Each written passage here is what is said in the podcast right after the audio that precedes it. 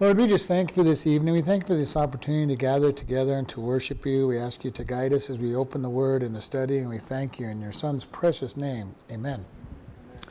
Isaiah chapter 19, starting at verse 1. The burden of Israel, behold, the Lord rides upon a swift cloud and shall come into Egypt, and the idols of Egypt shall be moved at his presence, and the heart of the Egypt shall be melt in the midst of it. And I shall set the Egyptians against the Egyptians, and they shall fight every one against his brother, and every one against his neighbor, city against neighbor, and kingdom against kingdom. The spirit of Egypt shall fall in the midst thereof, and I will destroy the counsel thereof, and they shall seek to, to their to the idols and to their charmers and to them that have familiar spirits and to wizards and the Egyptians will I give over to the hand of the cruel Lord. A fierce king shall rule over them, says the Lord, the Lord of hosts. The waters shall fail from the sea, and the rivers shall be wasted and dried up. They shall turn the rivers far away, and the brooks of defense shall be emptied and dried up. The reeds and flags shall wither. The paper reeds shall, by the brooks, by the mouth of the brooks, and everything sown in the brooks shall wither and be drawn, driven away no more. The fishers also shall mourn, and they and all that they that cast angle and, and into the brooks shall lament, and they shall spread nets upon the waters shall languish. Moreover, they they that work in the flax and they that weave network shall be confounded, and they shall be broken in in the purpose thereof. All that make sluices and ponds for for fish. Okay. So we see here that God is giving a prophecy against Egypt. And again, remember, every time we see the word burden, it's prophecy or oracle, uh, a statement of God, a, a declaration of God. And this one is against Egypt. And it says, Behold, the Lord rides upon the swift cloud and shall come into Egypt. And this idea of riding on a swift cloud is, is fast movement, uh, coming in power, and he's going to move against Egypt. And says, and the idols of Egypt shall be moved at his presence. And this is a re- refrain back to the Exodus 10 plagues, but more, okay? But he's reminding them this is what happened. And remember when we were studying in, in Samuel, when we were looking in the First Samuel class, we had the uh, Philistines remembering what had happened to Egypt some 450 years later when they're getting ready to fight Israel and, and they bring the Ark of the Covenant out and they go, Remember Egypt. remember what God did to Egypt. And here God's again bringing out the idea remember what happened to Egypt. And it's amazing that sometimes the lost world remembers the things that God does better than those that are his people. Uh, the Israelites during that battle with the Philistines didn't seem to remember that it was God who was their deliverance. They were thinking it was the Ark of the Covenant was going to give them their victory. And we see this over and over. Israel today does not recognize God very, as a nation, and yet God's the one that keeps them, protects them. Our country is rejecting God and moving away from God and, and leaving our roots. And yet God says, I will move. I will move. And it says, The idols of Egypt shall be moved in his presence, and the heart of Egypt shall melt in the midst of it. And this is something we see oftentimes when God moves against the world, you'll see them just melt. You know? And you know, we think of this person just so strong. Look how strong they are. Look how strong. But without God, the trials that we go through tend to crush us. And even if we're with God and not looking at Him and trying to do things in our own way, the trials of life will crush us. And it's funny, you know, with people I work with, you know, these guys, you know, sometimes are torn apart by the littlest things that go on in their life. And I'm looking and going, why are you, you know, what's going on? Why, why is this, you know, and they'll, and they'll look at me and, you know, because I'm usually upbeat and happy and telling them, you know, God, God's got everything under control. And this is something when God moves and or He lets things happen in more in, in a better way to state it, people get crushed, they melt. Uh, the world turns to alcohol, they turn to their drugs, they turn to you know, whatever their idol is, they turn to them to uh, move away from God, and their, their strength in their heart just melts. They just cannot handle what's going, going their way. And then he says, I will set the Egyptians against the Egyptians, and they shall fight everyone his brother, and everyone against his neighbor, city against city, and kingdom against kingdom. And this is something that we see all the time.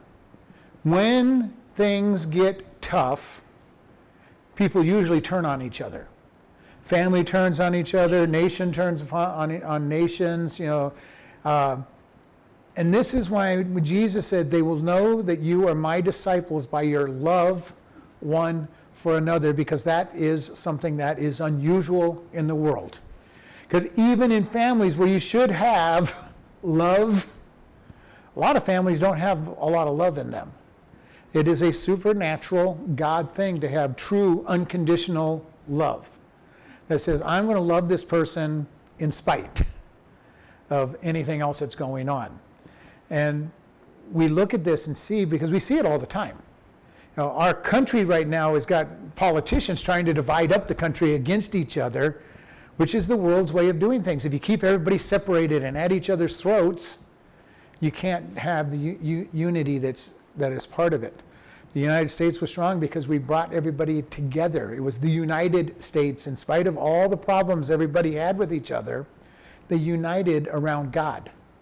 And here he says, I'm going to move against Egypt, and Egypt is going to attack each other. And a lot of times, and I'm not sure if it's true in here, this has got a lot that goes about Egypt, but Egypt is oftentimes a picture of the world in the Bible. Uh, the, when the Israelites were in the Exodus and they were wandering in the wilderness, they always wanted to go back to Egypt, which was a picture of going back to the old lifestyle. You know, and they were remembering things, and they, they forgot that they were enslaved. All they could remember is when we lived in Egypt, we had, you know, we had onions and leeks and whatever else, you know, they would talk about melons, you know, and, you know, we had a grand time in Egypt. We, yeah, we were slaves, but we kind of forgot about that part. But you know, we as Christians do the same thing so often. We'll get going, you know, and the, we'll go, wow, you know, back when I was lost, before I was a Christian, I used to do these things. And our memories tend to want to play this game with us to forget the bad.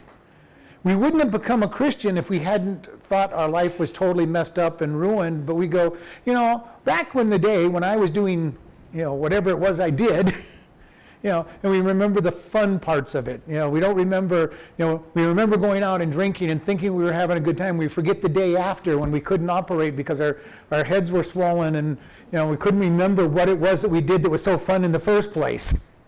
Uh, you know, and I used to have fun with people, my employees that would come in, drunk, you know, hungover. you know, oh, you need, you, you need it quiet in here? Let's make some noise, you know. uh, I, I wasn't very nice to them. but, you know, this whole idea of the world will attack each other. And we as Christians have to be careful that we're living in the love of God because we tend, many churches tend to attack each other as well. Uh, if the, God's love is not preeminent in people's lives, there's a lot of viciousness and attacking of people and cliques and, and all of that. And we want to be careful of this. And he says, God moves in and the world strikes back. The world does not like feeling God's presence. And you'll see it if you're representing God in, the, in, in somebody's world, they'll kind of push back at you. They don't like to feel God. God brings conviction. And this is something we see. As a Christian, bringing God into a situation, you do not have to say anything around people sometimes, and they feel the presence of God and get, get convicted and, and feel a little guilty. You know, and I've had people ask me to leave because, you know, just because I'm there. I haven't even said, you know, what you're doing is wrong. I haven't even looked like what they're doing is wrong. But if I'm there, I bring God with me, and they're going, you would you please go? you know, we can't have any fun with you here. I'm going, okay, bye. you know, probably didn't want to be there anyway. But you know, when God steps in, the world pretty much falls apart because God is so opposite of the world, so opposite of the flesh. When God comes into our life, there's a battle that's put into place. You know, our spirit and our desire may be to let God rule, but our soul and our flesh want to rebel against it. And it takes God and saying, God, I just want you to crucify, crucify my flesh. get it, get it under control. And eventually we get to the place where I'd rather be with Christians. You know, I would just as soon be with Christians than anybody else, family or anybody else. As long as I'm with Christian and we're talking about God and we're lifting up God, I have more fun in those days than anything else that I do. Because I want to see God lifted up. And, you know, I'm past this brother against brother, flesh against flesh pretty much. The flesh still comes up every once in a while, though. It's like, eh, don't want to do it. don't, don't, don't want to be part of it. And, you know, and it comes down to usually when that happens, I haven't been reading my Bible as often as I should or praying as hard as I should, spending time with God. And the flesh loves it when we, do, we don't do those things because it'll say, oh, I, I'm, I'm getting the victory. And we need to be careful of that. Verse 3 says, The spirit of Egypt shall fail in the midst thereof, and I will destroy the counsel. They shall seek to their idols, and to their charmers, and to them that have familiar spirits and wizards. So it says, The Egyptian people will fail, and their spirit will fail. Their, their life, their, you know, their, their strength will fail or be emptied, is a better word, will be emptied. Have you ever been in a place where your life just seems emptied? You know, when you're not filling it with God and nothing seems to be going right, everything's going wrong, and God's not there. It's very easy to get there, and it says their spirit is emptied. He says, He will destroy their counsel. I've been there where God has destroyed my counsel. I keep wanting to do things my way, and God says, No, we're not going to do it your way. We're not going to let that happen. You know, and it's, awful when God turns his face against us and says, okay, you're not going to be successful in doing things your way. And you keep trying to do it your way. And sometimes we fight for a long time. And I've shared with you, I had a six year battle with God over this one year in my past. Six years of trying to do things my way and have everything fail. Everything failed. And having my spirit really just started getting worn down. And finally, just said, God, I give up. And then instantly, everything changed. It's amazing how fast God will turn your life around when you give up and say, God, I give up. I want to do it your way. And just watch Him. And it's not just saying the words, just like salvation. It's not just saying the words, God, come into my heart, or God, I give up. It is literally meaning, I give up, or God, come into my life. And when you do that, God says, okay, you're now where I want you to be. I can step in and take care of the, take care of the show. And it says they will seek their idols. You know, they're, they're false gods, whatever those gods are going to be. And you know, it's amazing to me that much of the world still worships idols. And it's scary. You know, in our, in our enlightened days and everything, you know, we think that these idols are not out there. And yet, the really strange thing is they're starting to come back. Even in America, we're seeing idols coming into America. Right now, they've got the Arch of the Baal of, of the Temple of Baal on display or recreation of it in Washington D.C. Now, with all the artwork that goes with it, and you guys have already we've already talked. The Arch of Baal, Baal is not a nice thing, and yet people are going. Let's look at this thing. Revelation tells us they're going to worship the image of the beast. Okay, which means they have to have it set up that people are used to worshiping images before that happens. And we're seeing it happen in greater and greater numbers. People are turning to Buddha and worshiping the Buddha. They're, they're turning to Krishna and worshiping the, the war god of Krishna. You know, we're seeing all of these things going on in a greater and greater depth. And we're going, what's happening? You know, and as I've said so many times, we're, we're saying that we're in a post Christian world, but what we're really becoming is a pre Christian world all over again. And it's nothing new, it's going backwards. And people are going, look how far we're pushing ourselves forward. We're leaving this God of the, of the Christians alone, and we're going to have lots of gods, is what they're ending up doing. And, you know, it's a very sad place to be. And it says, the Egyptians will seek their idols they will seek their charmers, their mediums, their occultists. And have you noticed how much occultism is really kicking into gear? We have places in Kingman that do occult. There are palm readers and spiritualists and mediums. And you would think in a small town like Kingman, you wouldn't see that. In bigger towns, you have them everywhere. We got one in Cora. But this is what's happening. Our world is going backwards, back into what we used to think is gone. And it says the occultists are out there. The, those that have familiar spirits, those are the ones that have basically demons in them or communicate with demons. And then wizards, those who are um, doing magic through the, through the demonic and trickery. And so he says they're going to do all these things. They're going to, they're going to pursue after everything that's not God, basically, is what he's saying. I'm moving in, my presence is there, and they're going to seek other things to try to be victorious. And we see this, and this is the sad thing as the world gets darker and darker, the Christian light shines brighter, and yet the world hates the light. Okay? Evil does not like being around light. It will run from the light. Now, if you have lots of room. They do their stuff in the evening. uh-huh. Oh yeah, always. Always because that's when the power is around for the dark, it, it hidden in the dark. And I was, I was going to say, it's like if you have mice or roaches around your house, you turn on a light and they scatter.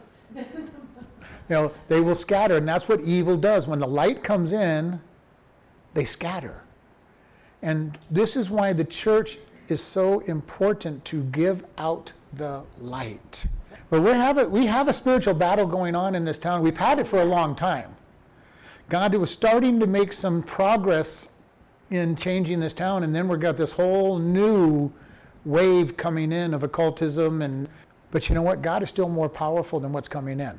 So we pray, we lift up God, we continue to lift Him up out there, you know, because God is more powerful. He really will be victorious, and we're just going to pray for revival. But uh, you know, this is what He says: when when the world faces God, they seek after evil. And I'm going to take this beyond just Egypt. You know, this is literally the world does this. God comes in even after a revival. God moves, a great revival happens, and then the people get dull and let their lights dwindle, and the evil comes right back. The world tends to evil. Why? Because we are all born sinners. You know, we are born sinners. We're not, we don't become sinners. We are born sinners and we do what is natural when we sin. When we come to Christ, He makes us a new creation. And then what's natural for the new creation is to follow God. But the unfortunate thing is, He doesn't wipe out all the, the sinner in us. So there's a battle going on constantly in our, in, our, in our life. Are we following God? And the light, or are we letting the flesh and sin dwell? And pretty much it's what gets fed that's going to be stronger. When we're in God's Word, we're studying, we're, we're with His people, we're focused on God, the flesh starts dwindling away. And each one of us knows what that's like. When we're following God and we're looking at Him, the, the flesh just starts falling away, and it's like it gets easier and easier to be obedient to God. And then we stop we stop praying, we stop going to church, we stop reading our Bible, and it gets easier and easier to sin. And this is why it is so critical for us to be in one accord, being, being amongst ourselves. In Hebrew says, forsake not the assembling of yourself together, and so much more as you see the day approaching. So as it gets darker and darker in the world, the church needs to come together more and more. And this is one of the reasons I want to do as many Bible studies as we can get people to come out for because we need to come together and be encouraged with one another and raise up the light. Because the sad thing is, so many churches are making less and less meetings with themselves. There's a lot of churches, the only time they meet in the week is Sunday morning. They don't meet Sunday night. They don't meet in, any time in the midweek. Now, there's a number of churches that are doing doing good, but it is becoming a standard thing now not to have Bible study. And then if they do have a Bible study, it's well, what do you think this means? What do you think this means? What do you, you know, getting everybody's opinion on what, what the Bible means instead of this is what God says. And we need to be careful. I mean, everybody likes those meetings. Well, you know, we all, we, what did you learn? Well, I learned that five different people have different opinions on that verse. Okay, well, what's God's opinion on that verse? What does the verse mean? And when we studied, when we did how to study the Bible, we talked about this. Each verse has one meaning. It may have lots of applications and usually will have many applications, but there's one meaning to the verse. And we need to be able to look, number one, what's the meaning? And then, how do we apply it? These verses that we're talking about today, I'm giving application as we go along, a written against Egypt. But I'm also trying to show well, how does it apply to our lives? Because that's what's most important to us. How does it apply? Okay, I may know all the stories in the Bible, and I know many people over the years that know all the stories in the Bible. They could, you know, you say we're going to this, and they'll tell you all about what's going on, but they never know God in the process. And that's what's important that we know God. Because knowledge is not going to get us through, but knowing God will. And knowing what He wants will get us through the trials. Our memory verse for this month is, you know, there hath no temptation overtaken us, but such it is common to man. But God is faithful, who will not suffer you to be tempted above that which you are able to withstand, but will, with the temptation, provide a way of escape. All right? Nothing new, nothing unusual. You know, and we want to be careful because God's truth is there's nothing new. And we need to keep that in mind when whenever we look at something and it looks new, if you really were to try to study it, you'd find out it's recycling of the old because Satan does not create anything. He just keeps recycling the same things that have been going on forever. And all these false religions have the same basis, basis in it. Do, do, try to do enough good to get to heaven, or there's no heaven or hell anyway, or all people are going to hell. It's one of three things that he tries to lie to people about. Okay? Don't worry about it, everybody goes to heaven. Nope. God says only the perfect go to heaven. Well, you know, there is no heaven or hell, this is all there is. Well, that's a pretty sad way to live. And if I believe that, I'd be, I'd be somebody eat, drink, and be merry, get as much out of life as I possibly can. And I know that doesn't work because I've met so many people who have tried that. And they go, it doesn't work. You're never happy and satisfied. And then the idea of earning my way to heaven, you know, that doesn't work either because you, there's no religion that says earn your way to heaven that will tell you how much you how much good you have to do to earn your way to heaven. You're always in have I done enough? You know, ask a Mormon have they have they done enough to earn heaven? Ask a Jehovah's Witness have you done enough to to make make heaven? Ask ask a, a Muslim have you done enough good to earn heaven? And they'll always tell you I have no idea. I hope when I die I've, I've done enough good thing I like about Christianity is I can tell you I've never done enough good to get to heaven, but I've accepted Jesus and He did enough good and He gave me His goodness. And I know that I'm going to heaven because of Him, not because of what I've done or do or might do, but because of Him, the completed, finished work of Christ. And this is where we're at with this. And it says these people are going to cons- consult the spirits. They're going to consult the spiritual world, everybody but God. Verse 4 And the Egyptians will, will I give over to the hand of a cruel Lord, and a fierce king shall rule over them, saith the Lord, the Lord of hosts. And Egypt did fall at, various, at a various point, but I also think he's talking about the end times when the world will fall to the Antichrist, and he will be cruel. He's going to seem good for the world at first. He's going to seem like the, the king of peace and, and uh, try to draw everybody together, and then he's going to show his true colors, and it's too late at that time. They're going to be under his under his reign, but there's a fierceness, and Egypt does fall to various dynasty changes. If you've gone through your history of Egypt, they've had many dynasty changes where they've where they were one one king and then whole brand new king. I believe it was four four kingdoms that they had before they finally finally ended, if I remember correctly. Uh, but he says a king's going to rule over them, a fierce king. It says, The waters shall fail from the sea, the rivers shall be wasted and dried up, they shall turn the rivers far away, and the brooks of defense shall be emptied and dried, and the reeds and the flags shall wither. The paper reeds by the brooks, by, by the mouth of the brooks, and everything sown in the brooks shall wither and be driven away and be no more. For Egypt, this is a big deal because it's talking about the Nile being dried up. And thus far, the Nile has not dried up. so this is definitely still something in the future. But you know, it's kind of a scary thought because that's a pretty mighty river. It's one of the great rivers of our, of our world is the Nile. And God says it's going to dry. And it's going to dry up so bad that all the reeds and everything around it will, will die.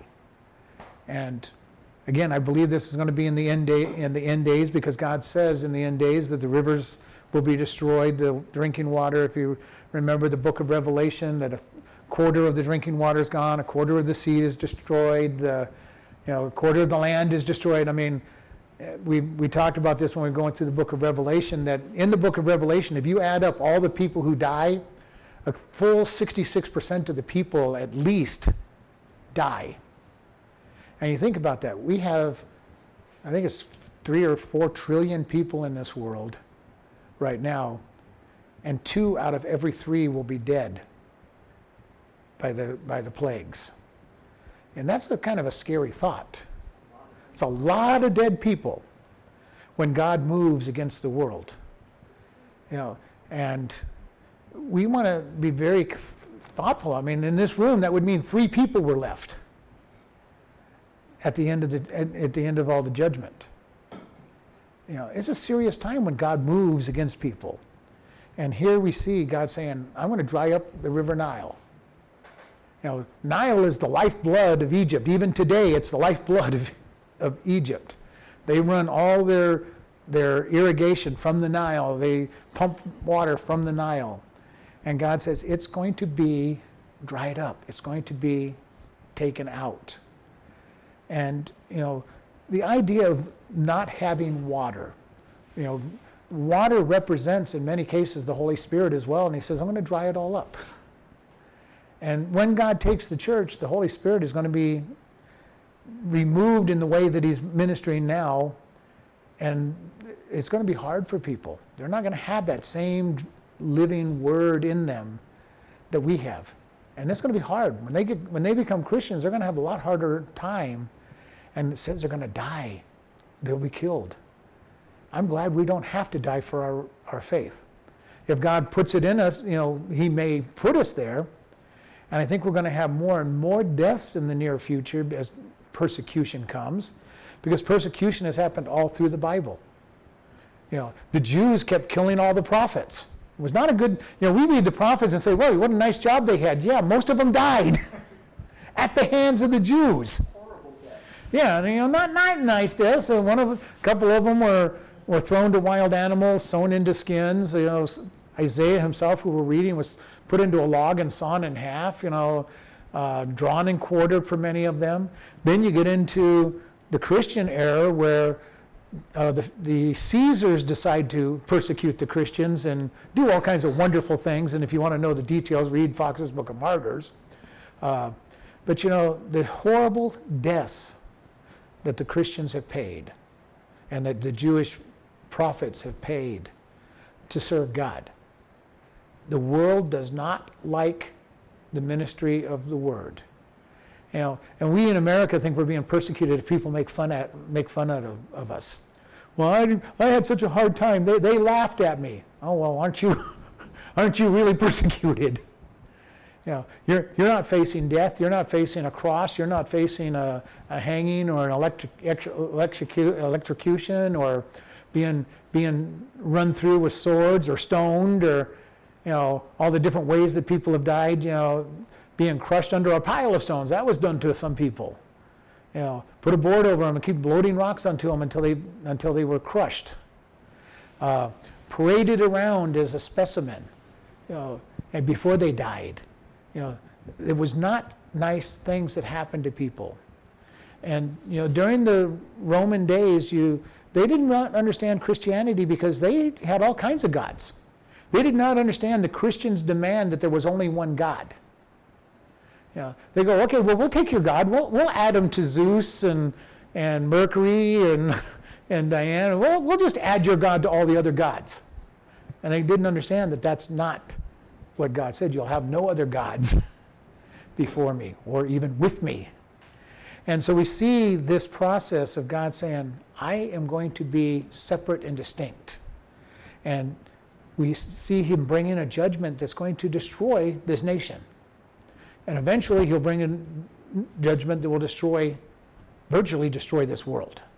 Not everything, a third of the population will make it through the tribulation period, and most of them will have taken the mark of the beast and be sent straight to hell to await the white throne judgment at the end of the tribulation. There'll be a small handful of people that make it through the tribulation that get to live through the millennial kingdom.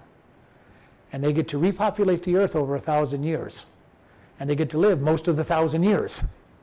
So the, they should be able to populate the world pretty good. and they do. All right, verse 8. The fishers also shall mourn, and they that cast angle in, into the brook shall lament, and they that spread nets upon the waters shall languish. So it talks about the fishermen. This waters have died away, and this is, is gone so bad that they can't earn their living. And when God brings judgment, things happen. Uh, we see it all through the Old Testament where God steps in, the people repent. And remember, even yesterday we read that people repented, and Samuel said, If you repent, God will deliver you. And remember, the Philistines were coming to attack them, and they were all set to be defeated, and then God defeated the Philistines. Thundered on them and, and killed many of them, and then the Israelites chased them out of, out of and subdued them for 20 years.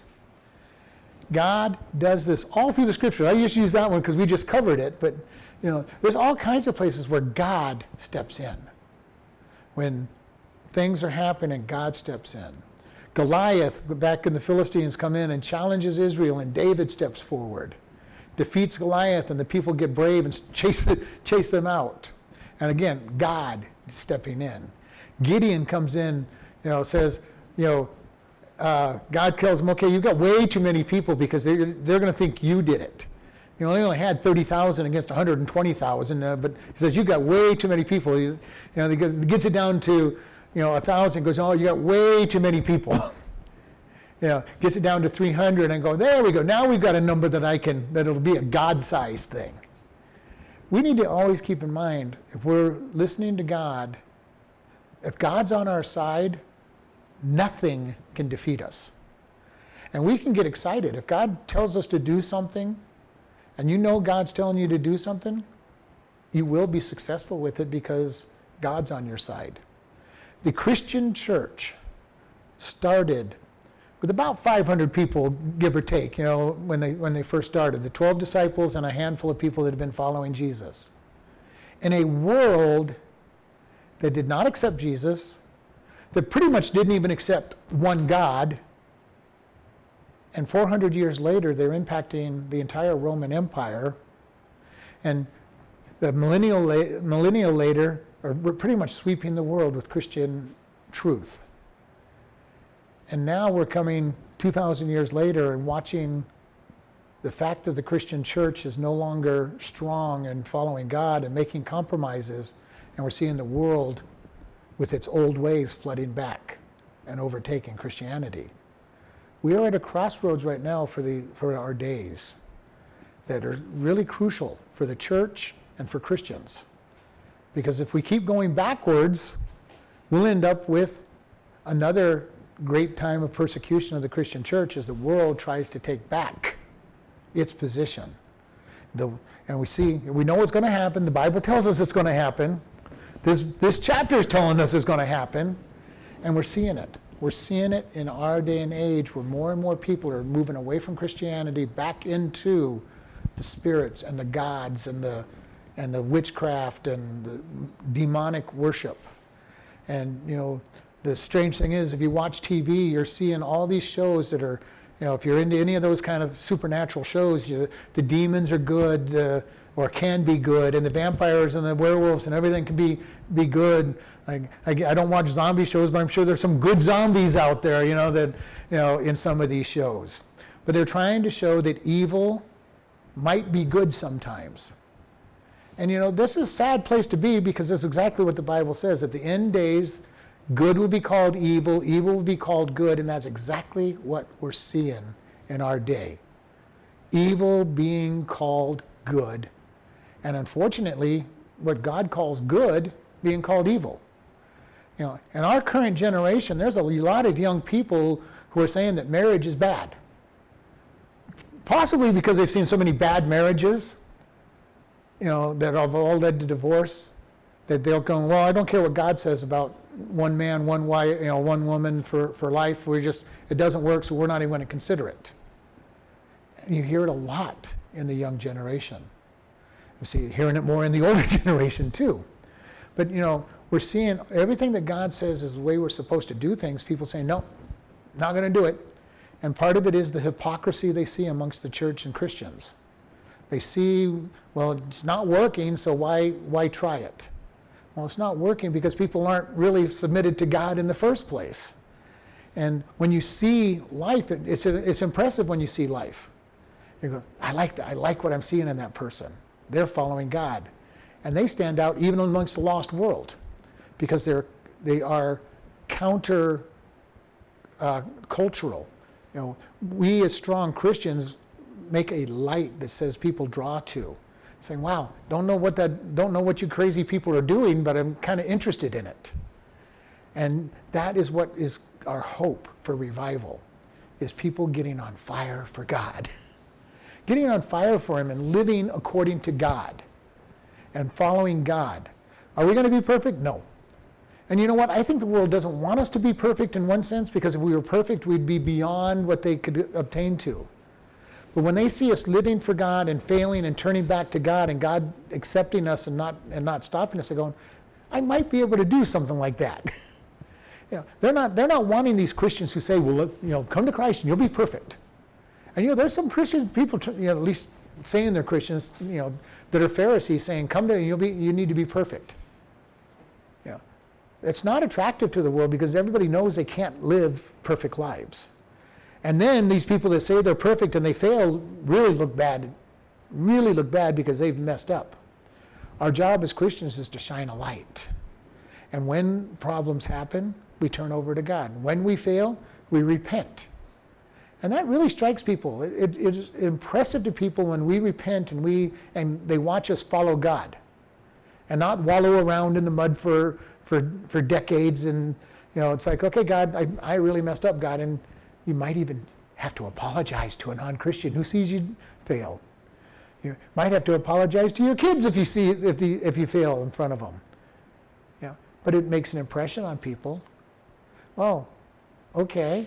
I don't understand this, but okay. You know, and that's the thing that is good about Christianity. The world will never understand it until you get to know God. The world does not understand the Bible until the Holy Spirit gets in them, and all of a sudden the author of the book makes it become real.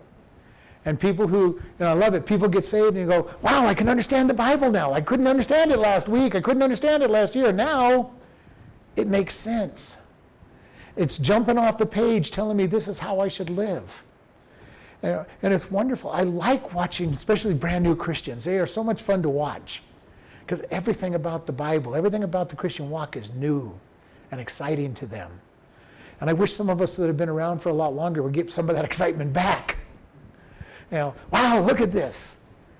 And that's why when I read the Bible and, I, and something brand new comes out, I just love to be able to share it with people. It used to drive my family crazy. You know, look what I just found. Look, look listen to this. you know, and I love, I love when people do that some of the, and I've shared this so many times, and I know, I know many people don't believe it, but some of the greatest things I've learned from the Bible have come from people that are very new in Christ and they're sharing what God has shown them in the Bible. Why? Because the Holy Spirit wrote the book, He knows what it means. And this is why when I said when, when we study the Bible, when we read the Bible, we invite the Holy Spirit into our study to tell us what's going on. And I shared with you when I was younger, I used to ask the Holy Spirit all the time, what do these verses mean? And he'd tell me. Then when I finally started learning how to use all the tools, I found out that the Holy Spirit knew what he was talking about. Lo and behold, the Holy Spirit knew what he was talking about. The guy that wrote the Bible knew what he was talking about, and he told me the truth. But now I could prove it. Okay, and there is a place where you want to st- learn to study and be able to prove. It's great to be able to say, This is what God told me.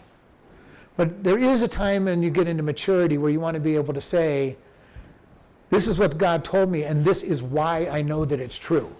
And it meets the rest of the scripture. Because if you ever hear something that does not match the rest of scripture, you listen to the wrong spirit. okay? Plain and simple. If you come up with something out of the Bible that doesn't match the rest of the Bible, you're listening to the wrong spirit and you've, you've been taught wrong or learned wrong.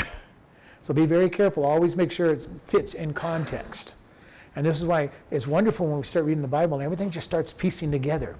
The, this part over here in Genesis matches the part in Leviticus, which matches the part in Nahum, which matches the part in, in Romans, which matches the part in, in Revelation. You go, okay, this is what God says.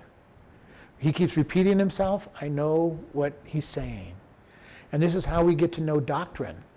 You know, how many times has God said something? Know, if the only time you can find something in the Bible is one time, it's interesting.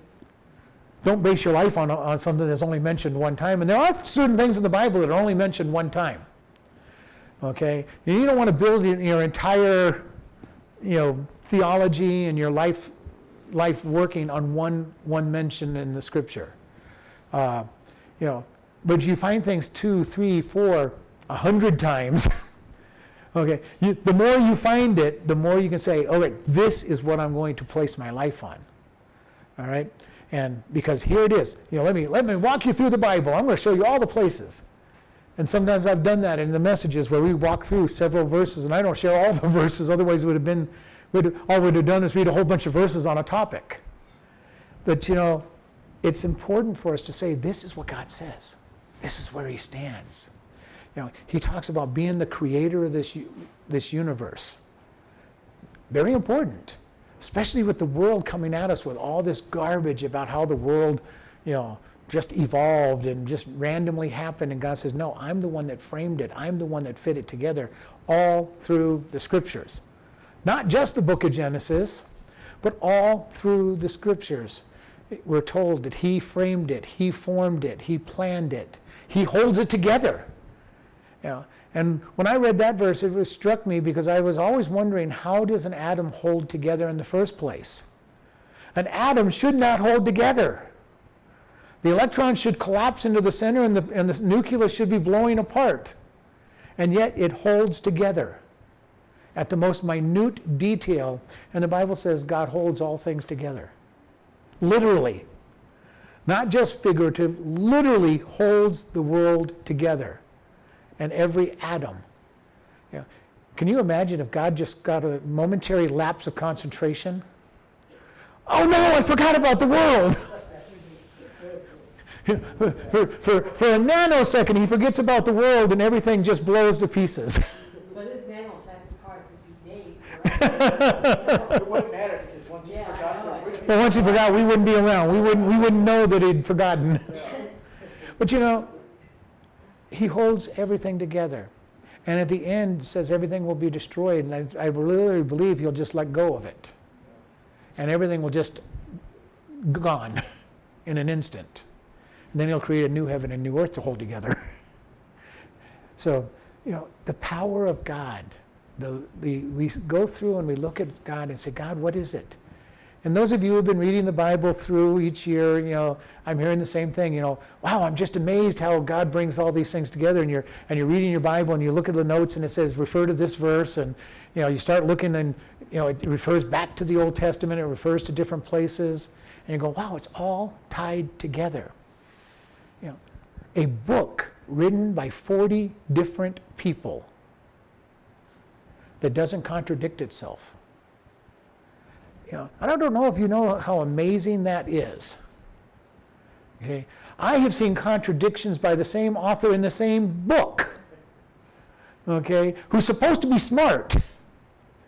Worse yet, if he's written two or three books, you will see contradictions within his two or three books or her. And then you get some other experts on the same topic, and you'll get, you'll get contradictions all over the place. The Bible, 40 different author, human authors with no contradictions. Written over 1,400 years, over three continents. You know, all kinds of different, huh? Two different right? Three different languages. Three different- So we see all of this and it holds its unity. And it's, you know, it's just an impossibility, humanly impossible for this to be the case. And yet it is there. That in of itself is such a miracle that it says, okay, this is God's book. You know, you read other religious books and there's contradictions all over their books. And they don't match history. They don't match archaeology. Archaeologists love the Bible. They go to where the Bible says certain things are supposed to go. They start digging and they find what the Bible says is there. Yeah, uh, we've shared with you for years. They said David never existed. He's the King Arthur of the Israelites. He never existed. He's a com- conglomeration of kings. And just about 50, 60 years ago, they found the proof that David lived. They found all kinds of stones and, and tablets with his name all over them. Oh, there is a David. There was a David that ruled, and he was a famous, famous leader. It's an amazing thing. If the Bible says it, hold on to it, because eventually mankind will figure it out. You know, when evolution started pushing in, people started trying to figure out how does how do how do the scientific evolutionists fit into the Bible? They don't. You know, now we're finding plenty of science that contradicts all of the evolution science and you know use that term very loosely evolution science and you know for years for almost 100 years it was hard to find anything against it and the church did not hold firm overall to god's creation story. You know, and they're going well they're saying it's a really long time. We, we've got to figure this out. Do you know before evolution the, the problem in the church was why did god take so long to create everything? You know, so there's been problems all along. It, in the Middle Ages, they're going, well, God should have just created everything in about six seconds, not, you know, they did, seconds was about as small as they, they understood. You know, six seconds, not six days. And could you imagine having to rest every seven seconds? I gotta stop working. you know, but you know, we just need to take God at His word.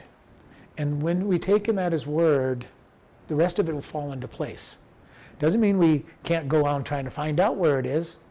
Because what happened to Job when, when he started complaining, God, just let me talk to you? And, and God showed up and he says, Where were you when I did? And he went through all kinds of scientific principles. Job is a great book about science when you look at it. It talks about the nitrogen cycle, the water cycle, the, you know, the hydro, hydro, hydrological cycle. He goes through everything in there and says, Okay, Job, where, where were you when I did all these things? And it says Job shut his mouth because he didn't have answers. He wasn't there when God did. And this is the one thing about it. You know, Ken Ham has a statement. You know, when everybody talks about these things that you don't, you know, uh, millions of years, he goes, you need to ask them, were you there? you know, and it's really a good statement. Were you there? I'm going to take the word of the person who was there, God because it always stands up. And we need to be able to take that stand and say, God said it. I'm going to believe it. That doesn't mean we don't have to go out and try to prove it or figure it out, but you know, our first stance is God said it. You know, when we get to the end days, God says there's going to be tribulation. He says there's going to be the waters destroyed. He said there's going to be an earthquake that destroys the mountains. And that's quite an earthquake to flatten out the mountains of this world will be quite an earthquake. And yet, scientifically, we can understand how that will work if the Earth, if the earth shifting its axis, a mighty earthquake that would drop the mountains is very feasible. And our axis is tottering even today.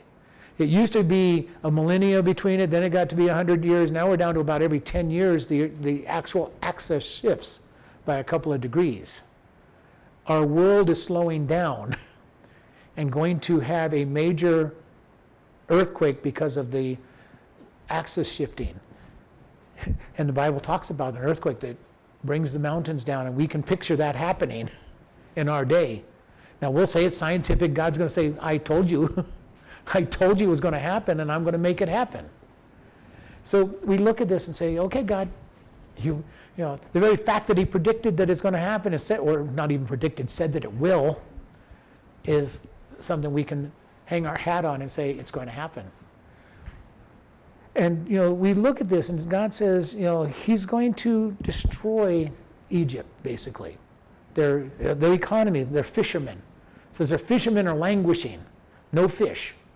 Again, very reminiscent of the ten plagues when God made the river run blood and all the fish died, and and then He killed the cows, and then He killed the the prop- properties. So we see this judgment upon Egypt, a judgment upon the world that's going, going to come. And again, both literal, and we've talked about this, the prophecies have a literal per, per, uh, fulfillment always, because otherwise the prophet was, was to be killed. You know, if a, kill, if a prophet gave a false prophecy, it was death. But there's also usually a long term fulfillment. And we see Israel, Egypt falling under, the dynasty falling under, but I also think it's going to be the end days because I don't know that the river, uh, river Nile has ever completely dried up yet. And yet we have the prediction here that it will, predictions in other places that it will. The Euphrates will be dried up so that the uh, enemy can just march into the, the, end, time, at the end times battle whether they do it by a dam or dry, you know, literally dries up, it doesn't matter to me how it, how it happens, it's going to happen. And we see this whole process, God saying, all of this stuff's going to happen. And why will we doubt it? You know, when we look at what God has already done, we should just take and say, God, it's going to happen. The greatest thing that I look at is God's promises in the Word tells me that anything in the future is going to be true. The sad thing for many Christians that I see, we say that we believe God's going to take us to heaven and He's going to take care of us for eternity. And how often do we not trust Him for this world? God, I'm, I'm going to trust you for my eternity, but I got to take care of everything here. That's a pretty sad place to be in, and yet there are most Christians do that. God, uh, I can't trust you for the now, but I'll trust you for the future. You know, I have a problem with that mentality. and yet, most of us have either done it in the past or are doing it in the, in the now, where we're, God, I, I, I really think you can take care of me for all eternity. You'll take me to heaven and you'll take care of me, but you know, out here on this world, God, I'm not so sure about. I've got to do what I can do. And God says, nothing you can do is going to be good enough anyway. Trust me. And the amazing thing is, the more you learn to trust God, the more you see Him at work. You know, and I love it. You, you start giving God tithes and offerings, and you go, God, I'm just going to give you my tithe. You know, or you might even start with, let me give you an offering. you know, God, just let me give you an offering and start. And then God says, Well, I want the tithe. I want a full offering. I want to see this. And we move forward and see where He's, go- where he's going to take us. All right, we're going to close in prayer. Lord, we just thank you for this day. We thank you for this opportunity to come before you. Lord, we ask that you go before us and help us to minister in, in the ways that you want us to. Lord, help, help teach us to learn to trust you more than wherever we're at, Lord, because we can always go deeper and, and trust you more. And we just thank you in Jesus' name. Amen.